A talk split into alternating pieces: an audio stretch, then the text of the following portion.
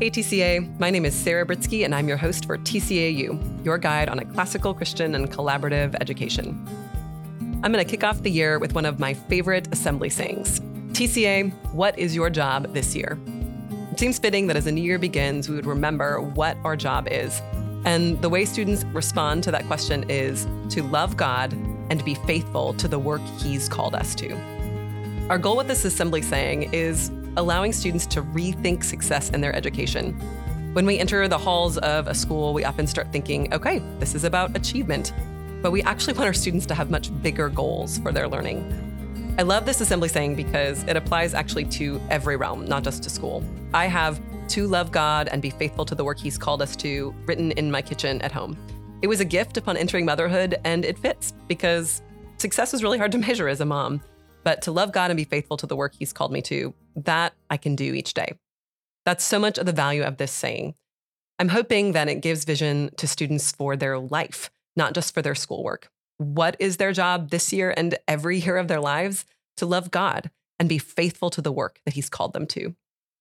We're made to love God and we are called to work. Even before the curse, work is given to people.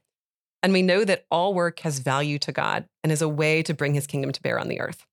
But that means we want to do it with Him in mind, submitting to Him and trusting to Him. And that's not natural for sinners. So we want to remember that loving God and being called to our education is a new narrative, a better narrative for us and for our students about education, work, and success. So that's why we have the saying TCA, what is your job this year? To love God and be faithful to the work He's called us to. Let's unpack this. First, we want to love God in the work of education. And that turns upside down everything the world says an education is about. The world says education is about money and personal success. It's about self actualization, becoming more who we are, better versions of ourselves. Um, there's a podcast that I listened to that interviewed a Baylor student. And Baylor is a Christian school. And he was a student who graduated from a classical Christian school. And he said he couldn't believe how so many of the students he was surrounded with just wanted to make money and have success in life measured by the number of vacations they could go on and how big their house is. Um, he felt like that was the goal of their education was to be wealthy. But isn't an education about more than trying to get into college or get a good job, have significance or money? Those things aren't wrong, but they just don't seem satisfying as ultimate goals. And eventually we know that they don't satisfy us fully. Our hearts will still long for more. As Christians, though, we want something more from our education. We want to love God more as we see him and the things we study and the people we study alongside, as we know him and his power, growing in awe and wonder, and even in challenge in the different subjects that we learn. We want to experience his call on our life. As we learn different subjects, we want to see what we're most interested in and see that we have specific gifts and talents that we can exercise through our studies, that those are God given and we love him as we use them well. And we hope all of this, all of our study, leads to a greater love for the God who created it all and who created us. So, at least for me, loving God changes everything about how I think about education. Instead of self actualization, I hope that my education and a TCA education is about God actualization. God has something to say about everything I learn and do at school. Now, in the process, I'm formed too but perhaps differently than if I was just out for myself in an education. I hope I'm being grown in humility as I see that God is over everything, in depth as I see the unsearchable depths of my God that I can discover in any subject. I hope I grow in awe of a universe that is so intricate and so beautiful. I hope I grow in appreciation for the many gifts that God has given us and the endless supply of things that I can learn for His glory and for my good. So, how might this look a little bit more practically to love God in learning? Well, of course, I hope I see him in every subject, see his orderliness in math, his creativity in science, his sovereignty in history, um, his story, and uh, more of the way he made humans in literature. And I could go on and on. Hopefully, though, I also see God relationally and love him through my school days. This might look like stopping to help someone instead of being the first in line. I'm loving God by loving others more than myself. This might look like not having to feel like I'm the most significant or smartest or most beautiful person in the class because being in the class is not about me. The school experience is not about my reputation and honor. It's about God and honoring Him with my day? How might I love God in my learning? I might recognize a God given passion and pursue it joyfully instead of trying to spread myself thin to build a resume and have to achieve in every subject equally. Or, in a different sense, I might love God by telling the truth about an error, about just doing poorly on a test instead of lying or cheating to save face, because God is honored when I'm honest, and I can love Him by being a person of integrity. So that's how we can love God this year in the work of education. We can see Him we can experience Him. We can ask Him about His call for us in what we learn, and we can let that change who we are. It's seeing more of God and being formed by that as I learn. But then, how are we to be faithful to the work He's called us to? What does that mean? Well, our modern education system was really built to run like a factory. The American education system began during the Industrial Revolution, and a data rich society has amplified this reality right? Think about our schools. So many of the ways that our school runs is based on numbers, ranking, the 100% scale. Think about the progress report or this idea that all students would be at the same point at the same time in a particular class. These are all the types of expectations you would have in a factory that you would have 100% output, that you would have an expectation that everything would make it to the same point on the assembly line at the same time. But learning is really for humans, not for car factories. Um, and learning is really quite cyclical. We learn things and then we have to learn them again, and we learn them deeper each time. And we actually learn the most from failure. Research shows that when we make a mistake, we learn more and retain more than when we get something correct the first time. And so here we see in this saying another place to rewrite the narrative. Faithfulness, not getting 100%, is actually the way we can succeed in our education.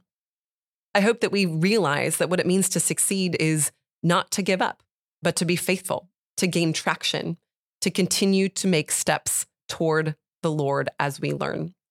In our Christian faith, we have the quote from Eugene Peterson about having a long obedience in the same direction. And in our education, it is no different. And hopefully, our students are learning that each day we just put one foot ahead of the other. And that actually is the greatest success that we are lifelong learners and that we are always hoping to grow in knowledge and wisdom and seeing truth, goodness, and beauty. We do that each day, and hopefully that becomes who we are. Now, there are a couple pitfalls in being faithful to our education. And the first one is that we forget our call. For students, our call is to learn, to learn where we are and to learn this year. And it can be really difficult because at some points during the year, we often just want to change. We want to change our situation. We want to get out of the class. We want to not finish the paper. We just want to switch our location. we often think that if we just went to a different school or we were homeschooled or we had a different teacher, well, then it wouldn't be so difficult. And parents, we're guilty of this sometimes too. But in reality, the, the times when we think we need to quit are the times when the Lord is asking us to perhaps be faithful. That doesn't mean you can never make a change, but it does mean that often in education, we just don't use the tools that we have. And so we don't get where we want to go. We often also forget our call when we just want to quit when we don't even want to just change locations, we just want to be totally done. And so we avoid the work we have to do, or we drag our heels, or we go slow, or we distract ourselves, hoping that we don't think about the work that we have to do. Maybe we're afraid of the outcome. Maybe we think we can't do enough. And instead of just being faithful to do the next thing in our head, we get so many fears about what's coming and we just can't go on.